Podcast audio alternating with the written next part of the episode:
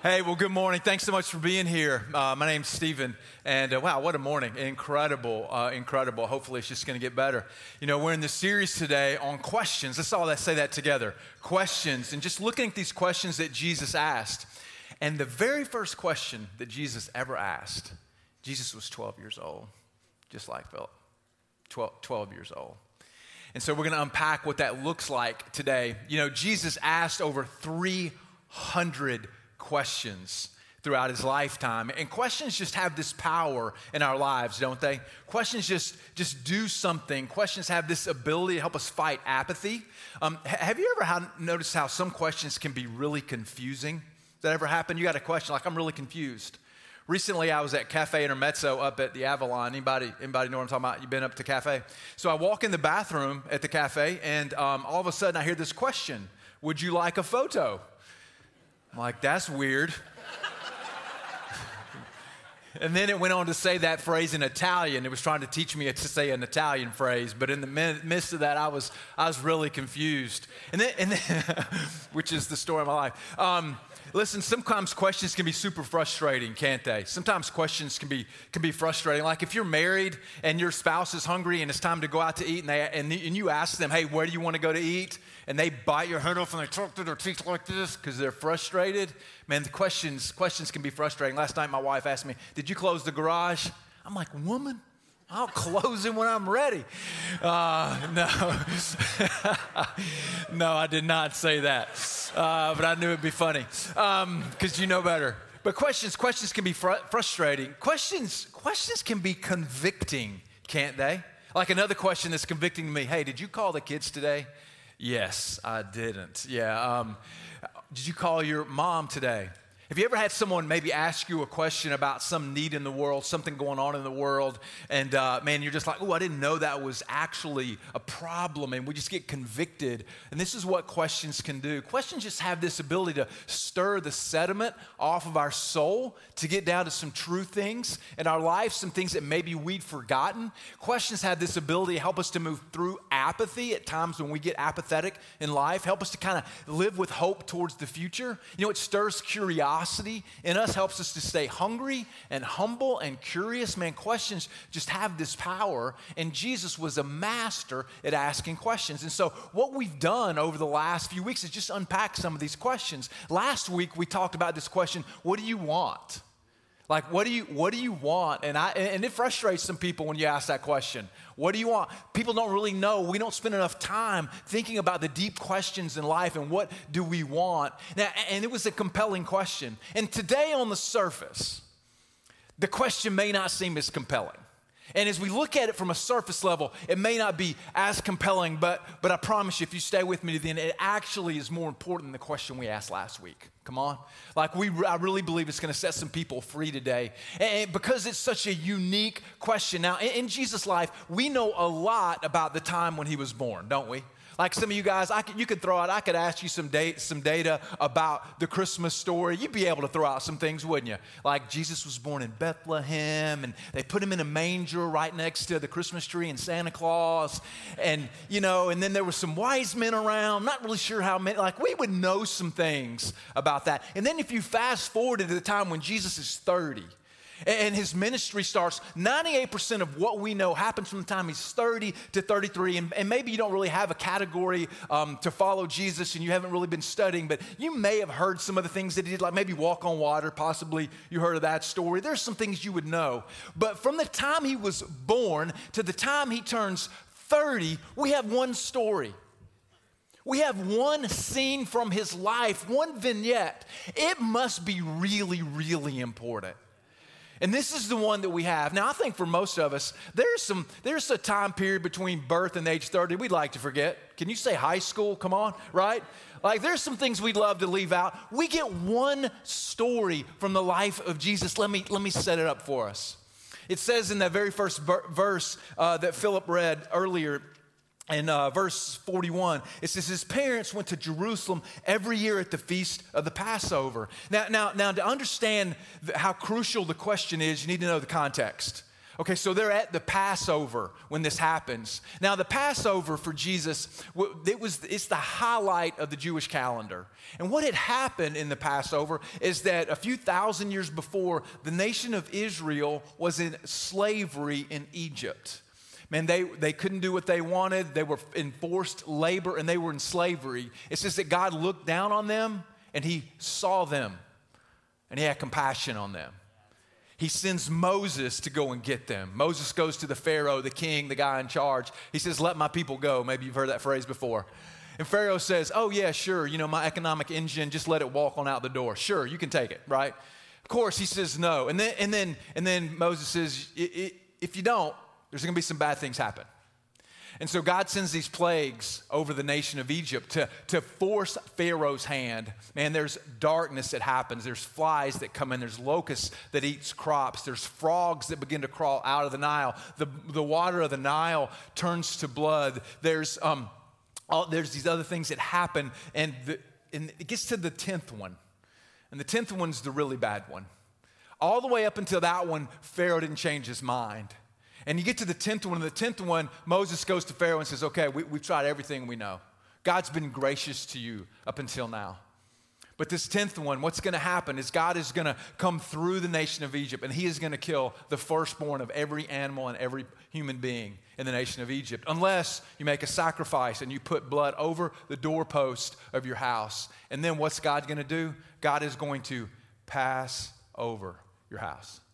This is Passover. It just commemorates the greatest liberation that we've ever seen in history. And so we know that through that, the nation of Israel makes their way out of Egypt and they go to the promised land. This is the context with which we get Jesus' first question. Man, and what we see is him beginning to step into this calling that God has on his life, to step into his purpose. And so we see in verse 41 through 43, it says his parents went to Jerusalem. They went, watch how often? Every year. Every year they went to celebrate the feast of Passover. Now you weren't required to go every year. You could go every other year, but they went every year. They were what? Consistent. Man, it was predictable. It goes on to say they went every year to the feast. When he was 12 years old, they went up according to what? According to custom. And it was consistent. It was predictable.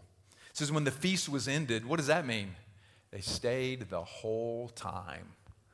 8 days. You ever left something early?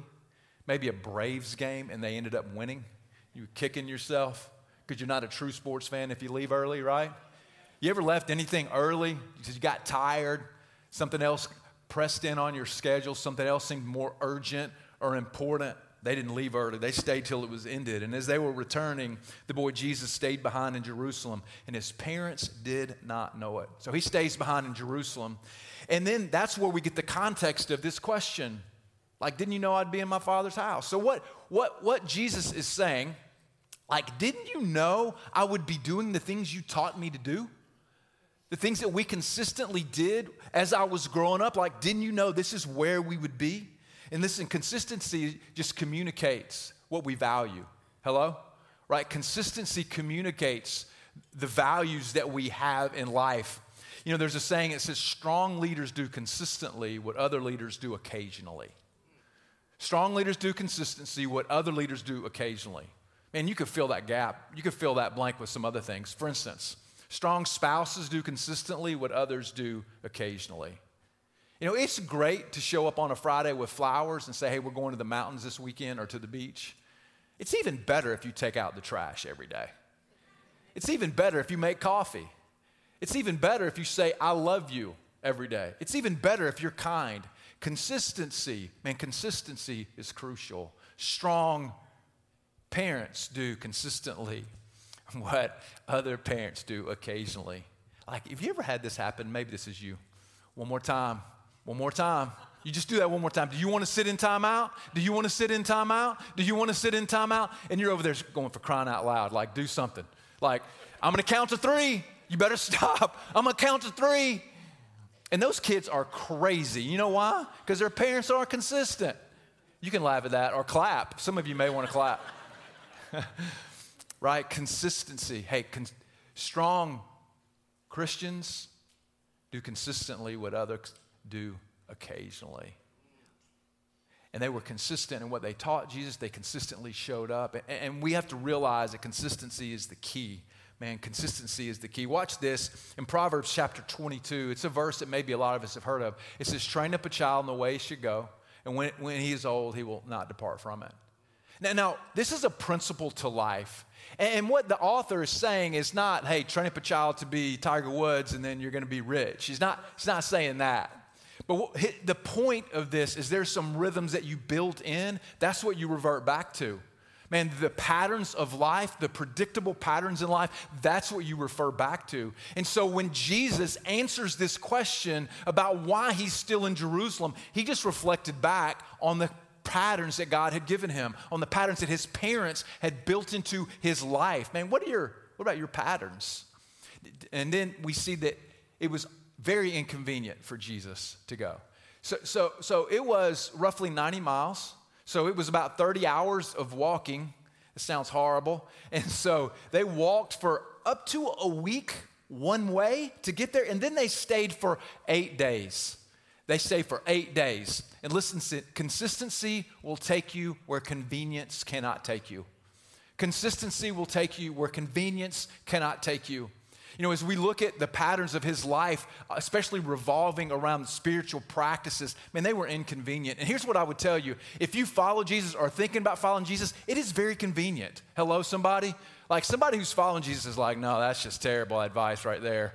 Because it can be inconvenient. Love your enemy? That's inconvenient, isn't it? Hey, give some money? That seems inconvenient. Spend some time, that seems inconvenient. Hey, there's a handful of student leaders in here, and guess what you've done? Every Wednesday night, you have sowed seeds of consistency for your kids. You've showed up every Wednesday night, and you know what? I bet more than once, if you were honest, you'd be like, yeah, I didn't want to go.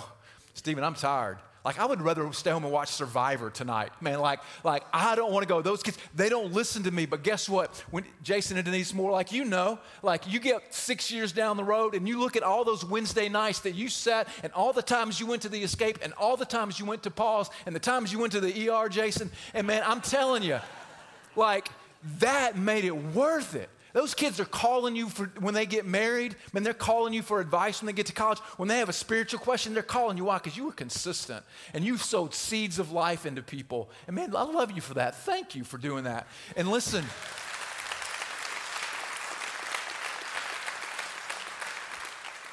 you can pay me later. No, I'm kidding. I didn't even know they were going to be over here. But listen, consistency.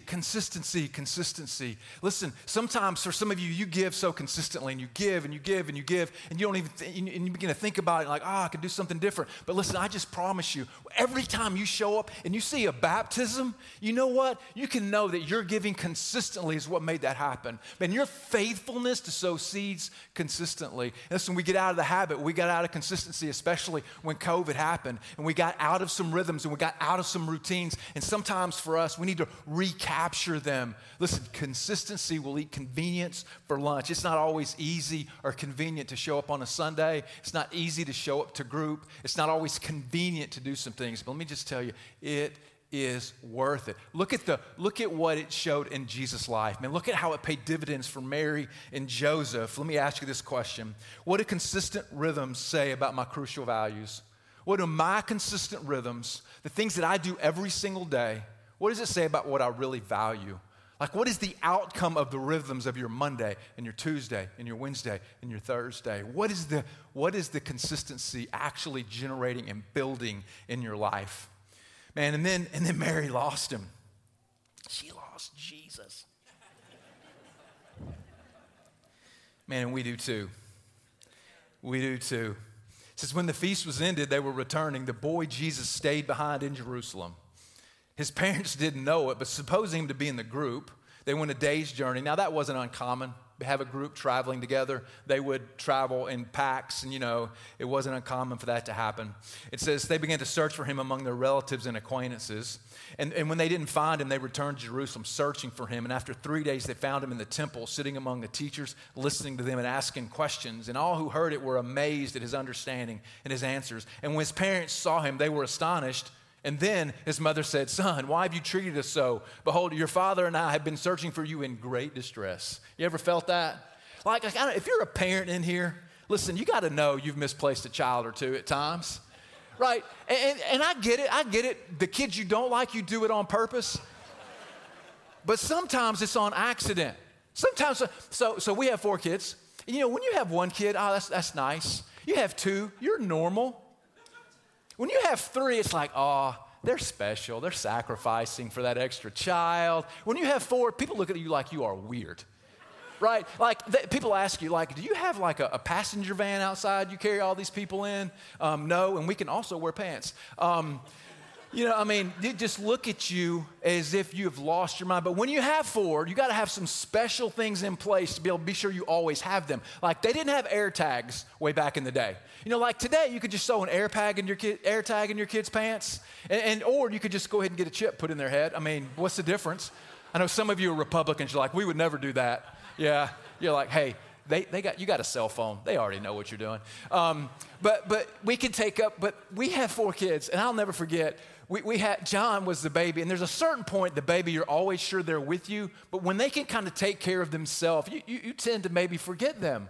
And so we'd go to the bus stop to pick up the 3 kids who were in school. And this happened more than once, but we'd get back home, neighbor would knock on the door, we'd open it, and there's John. And eventually it got to the point, he would be standing there, he'd look up at us and go, and just walk off.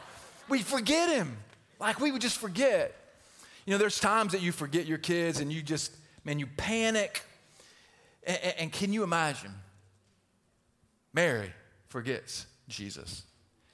The angel told her, you're going to give birth to the Son of God. He's going to save the people from the world. His name will be Jesus. She forgot him. Like, I don't know about you, but if I get told this is my son, I'm getting one of those tethers. Put it on, and they got the little harness thing, and you put it on, and you're just tethered. Like, you want to go spend the night? Okay, but I'm going to be outside the window because we're staying tethered together. You want to go play? Yeah, but we're staying like, I am going to just, can you imagine the panic when she can't find him? When she realizes how far she's gone. Can you imagine? It says she was in great distress. It just means sheer terror. She's looking for him. Hey, and we need that same level of urgency when it comes to not forgetting Jesus in our own lives. Like we need that sense of desperation, that sense of distress, that sense of urgency in our own lives when it comes to forgetting and leaving Jesus out of our lives. Mary was distressed and panicked. How did this happen? How did she leave him? How did she lose him? Oh, it's really, really simple. She took him for granted. She took him for granted. She just thought he was with somebody else. She just had gotten lulled to sleep. Just like that noise machine that we use at night to help put us to sleep, this is what the world will do to us.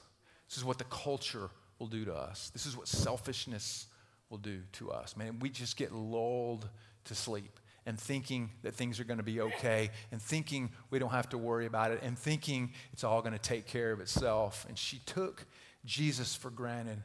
Stone Creek, he is the treasure of life. Man, we can't take him for granted.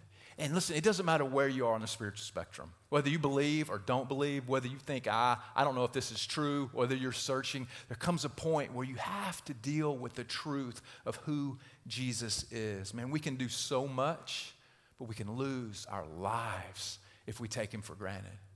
In the book of Mark, a couple of pages over, in Mark chapter 8, verse 36, I believe, let me check. Mark chapter 8, verse 36, it says this. What does it profit a man to gain the whole world and forfeit his soul? What does it profit a man to gain the whole world and forfeit his soul? Hey, what does it profit a man to start that business and forfeit his soul? What does it profit to have a young body and lose your soul? Hey, what does it forfeit to save for retirement and forfeit your soul? Man, what does it profit to be happy but forfeit your soul? What does it profit to run my own business or to get married. Like, fill in the blank for yourself. Like, what does it profit? And then you lose your soul. Man, we live in a culture that's so successful. Man, we look like we have it together. And we love the things that the world has to offer. And that doesn't mean it's bad. But listen, if you don't look deeper this morning, you're going to forfeit your soul.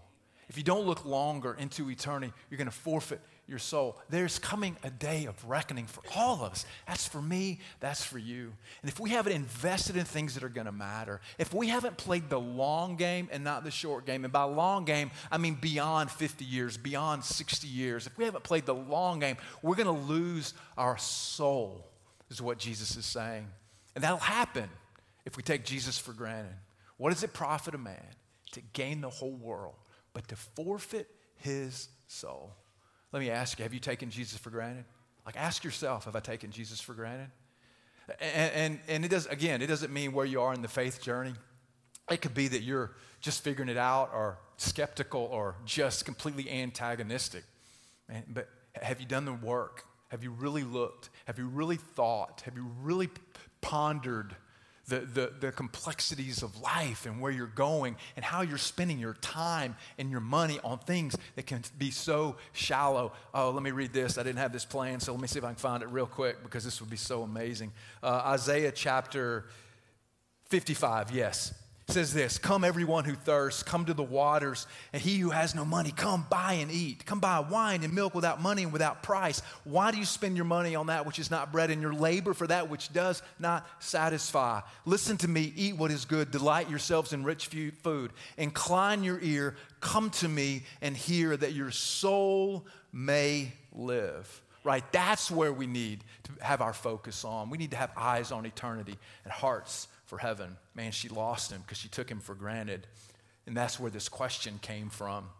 And then we see kind of Jesus' answer in the midst of this. It says, "After 3 days, they found him in the temple, sitting among the teachers, listening to them and asking them questions. And all who heard were amazed at his understanding and his answers." And his answers. Then it goes on in 52, it says this. It says, "Jesus increased in wisdom and in stature and in favor with God and man." He increased in wisdom and stature and in favor with God and man. Like, this seems to be the summary of his life up until he turned 30. He increased in wisdom. He understood more about how the world worked. Somehow he began to make better decisions. Now, we all know that, you know, he was God and man all at the same time. There's a mystery in there. So there's some things that we don't need to know and should know, but he increased in wisdom and stature. He grew bigger. He got taller. That's literally physically stature. Then it's his favor with God. God began to look on him and applaud him and be proud of him. And it says he grew in favor with man too. He had a good reputation, right? This all happened while nobody was looking. You see, Jesus was willing to pay the price when nobody was looking. Man, he had this culture of growth built into his life. Listen, it is in the grind that you find the goodness of God. Amen? Right? It is in the grind that you find the goodness of God. It is in doing those things that nobody else sees you doing.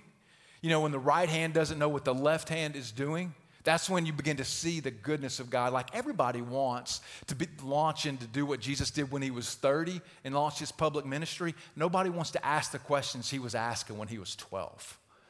And so Jesus is underground doing the things that nobody sees. Now this is the kind of the rabbinical method of teaching.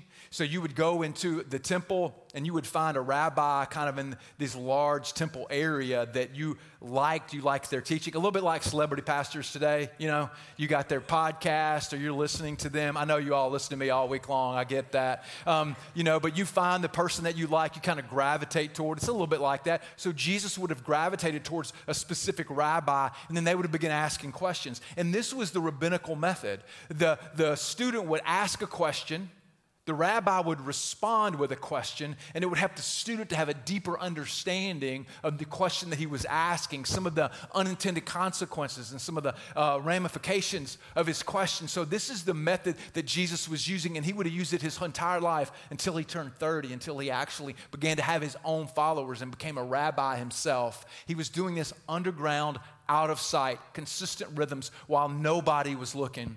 He had this posture of growth. Man, Jesus, he just wanted to be the powerhouse that God had created him to be. And he had this posture for growth because he wanted to be better. Have you noticed, man, we don't settle for average in anything. Hello? Like yesterday was downtown at the Avalon. Anybody else downtown at Avalon? Avalon, downtown also, both places. Down there, kids are running crazy. Man, there's people everywhere, just crossing the middle of the street. We have the best restaurants. I mean, you can sit on the rooftop, eat good food, and watch people be stupid. Like, it's amazing. You go to a restaurant. We go to a restaurant the other day, and there was a little dirt on the plate, and Debbie's like, hey, can you bring me a new plate? Like, you don't get that in the rest of the world. You know what they would do? Spit on it, wipe it off, and you'd be good to go, right? I mean, we don't settle. We don't settle for less than excellent with our children and our schools and our shops.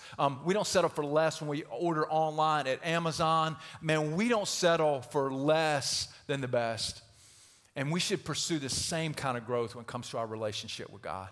Man, we should have that same level of, I want to be the best I can be. I want God to look at me and say, I'm proud of you. Now, I'm not saying we have to work for our salvation, absolutely, but we should want to do the things that God has asked us to do and to grow and to be pushing forward. And Jesus modeled this for us. Jesus had three things in here that helped him grow. First of all, Jesus had a place.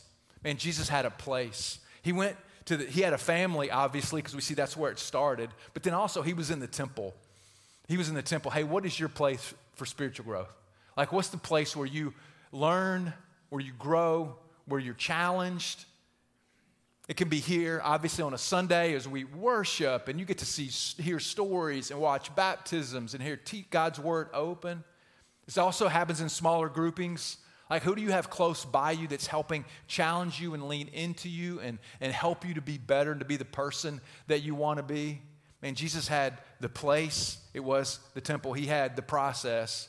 For Jesus, it was this rabbinical method, right? It was this rabbinical method of question asking. He had a process. Like, what's your process?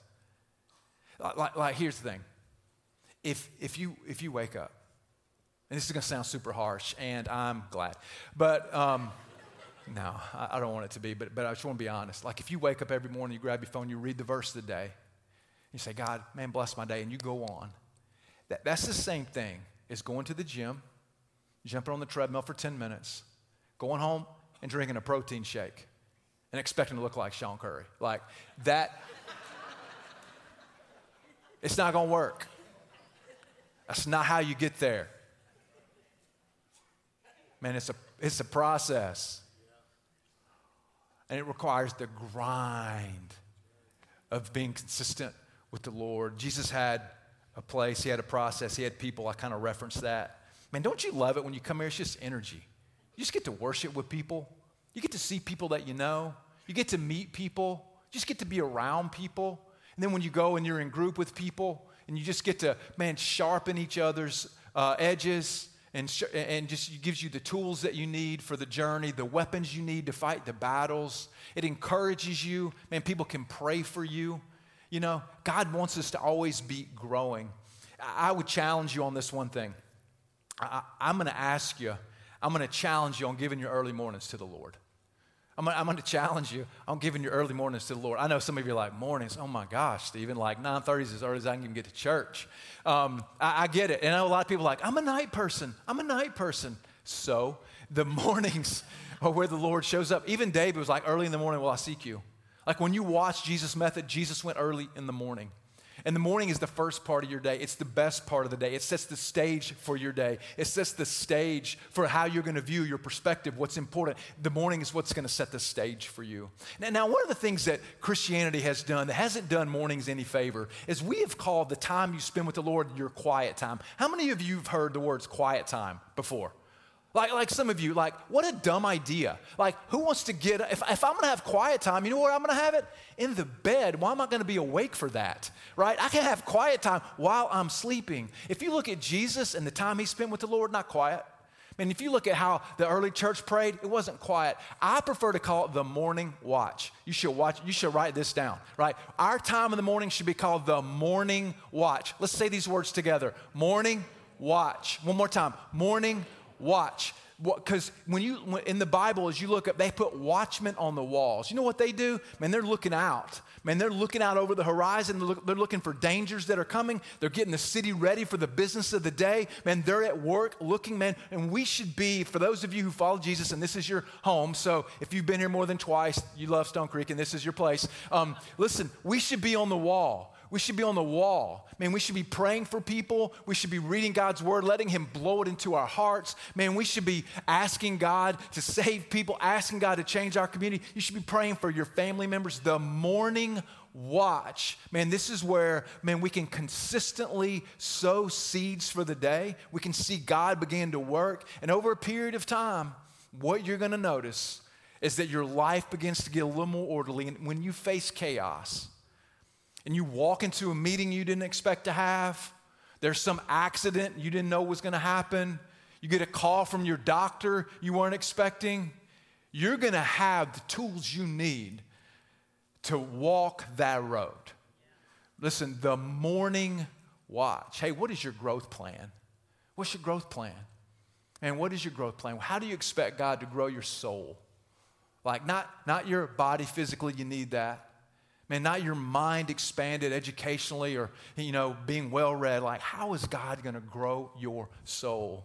And then we kind of see Jesus' answer, just to unpack this for a minute. And we see the two most important words are in these next few verses that I'm going to go over. Verse 48 says, when his parents saw him, they were astonished. I bet they were. And his mother said, son, why have you treated us like this? Behold, your father and I have been searching for you in great distress. And he said to them, why were you looking for me? Didn't you know that I must be in my father's house? Hey, underline that, father's house, really important. Now, here's the thing. Mary had looked in some wrong places.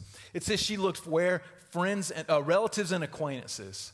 She had looked some places that Jesus wasn't. Where does she need to look? She needed to go back where she saw him last. She needed to go back. Now, when we were, one of the first few times we went down to 30A. Anybody like vacationing at 30A? Anybody? Yep. Anybody going to go for spring break? Right? No, you're going to be here for Easter. All right.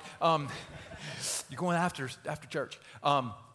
So we were at 30A, and we had gone with another family, and so we had crossed over 30A, and we were at the beach. It was night, you know, we're just out there hanging out, and we come back. And so we get back to the house, and everybody's scrambling, all the kids are playing. And at this point in life, you know, we had kind of gone to a countdown method of kids.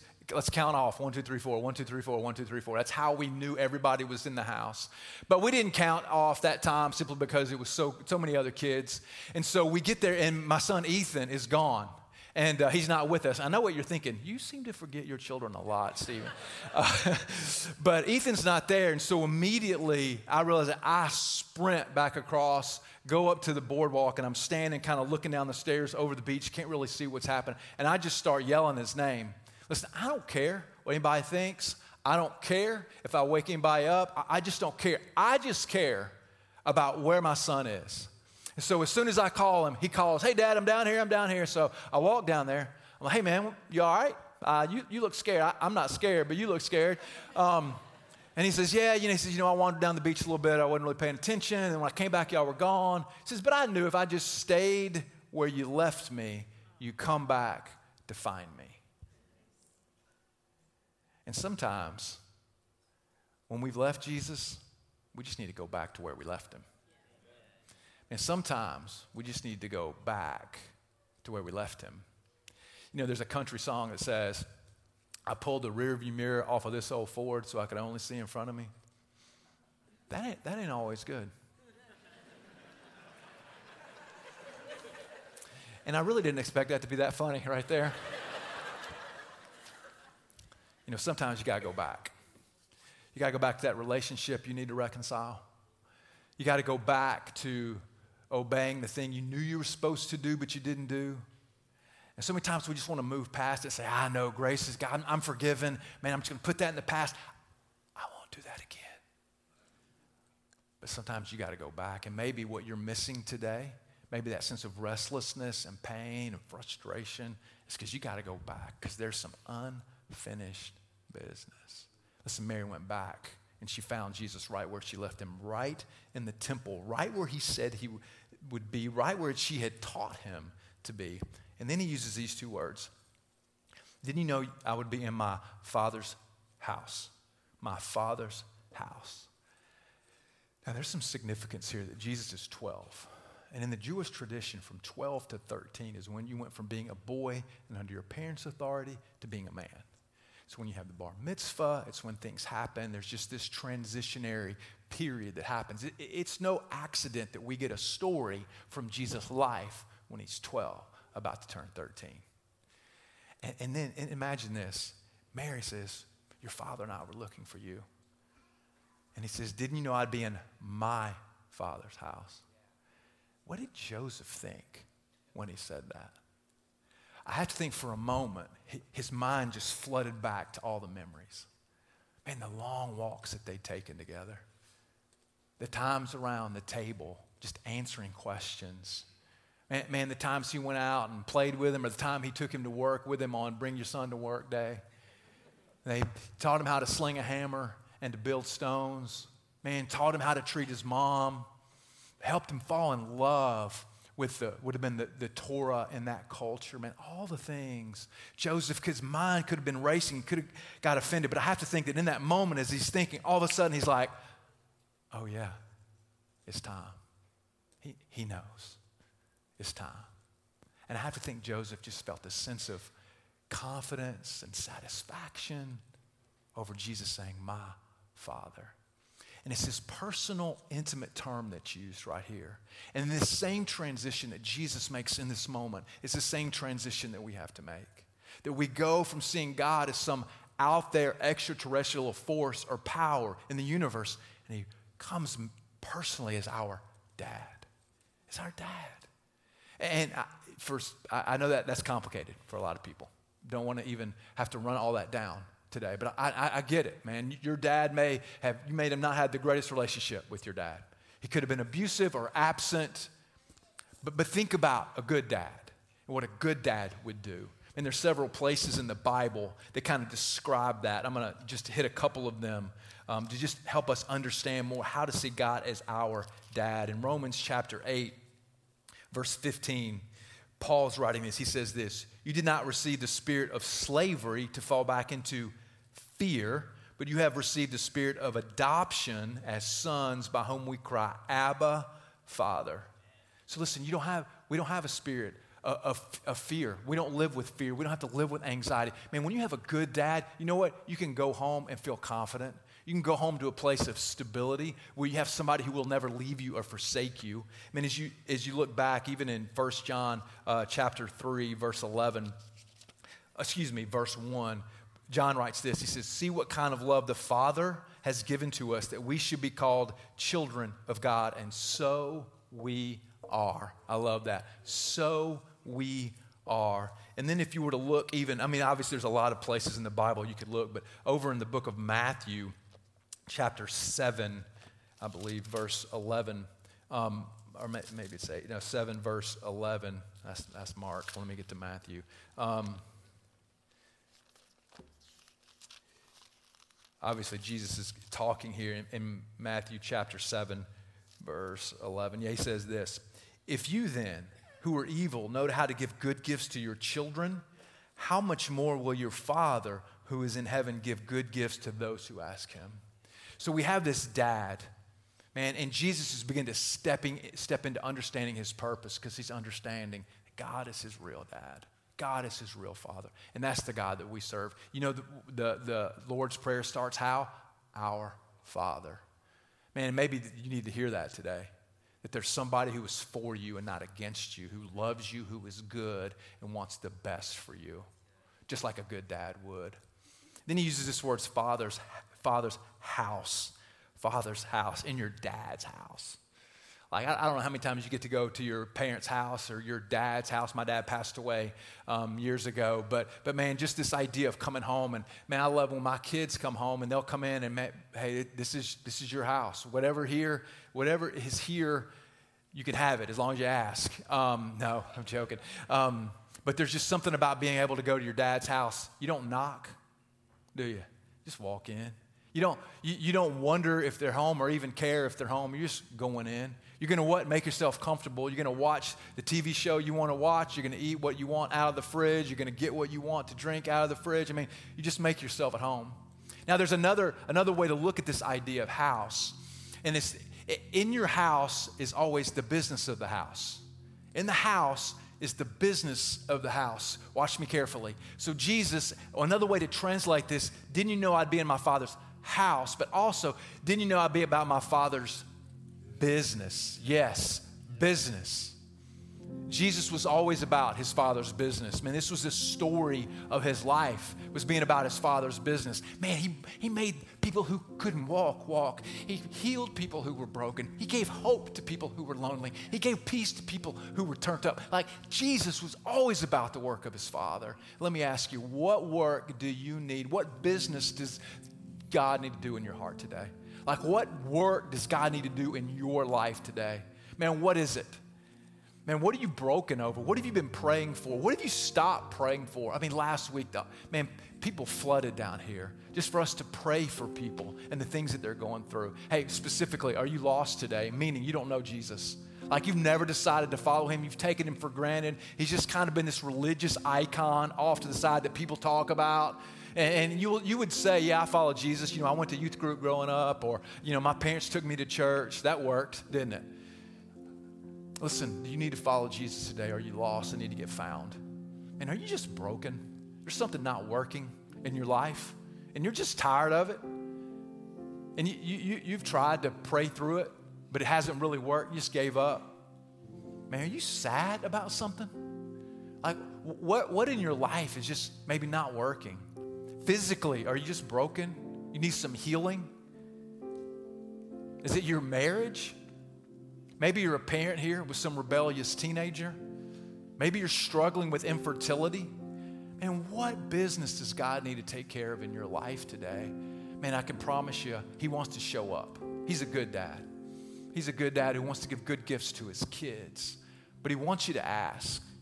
You know, another thing in the Bible that it calls the house of God, a house of, you know what it is, prayer. House of prayer. Man, we just want to fan that into flame today. So this is what I'm going to do. I'm going to pray for us, and I'm going to make it brief. And we're going to have a team down here that wants to pray for you. It should be a regular part of your day. Hey, some of you guys, you realize today, listen to me really closely. You realize your priorities are wrong. You've been building big houses with big dreams and expensive cars, and not that anything's inherently wrong with that. But you know you've placed your faith there, your energy there. You've invested not in eternity, but in here. Maybe that's you today. But we're going to have a team down here. And I'm going to pray for us. And as I start praying, you come on.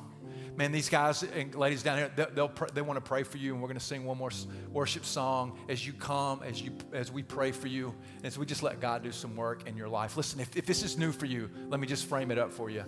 At the risk of running a little long, because it's inconvenient. So it's going to be really simple. You just come down, hey, my name is Stephen. I just need you to pray for my health, or whatever it is for you. And that's it. And whoever's down here, they're just going to pray for you. They're just going to ask God to do something special. It's not going to be weird. They're not going to push you over. They're not going to ask. They're not going to bring you on stage, nothing. It's going to be simple, private, right here. We're going to just pray for you. This is what God's people do in God's house. All right, let's pray together.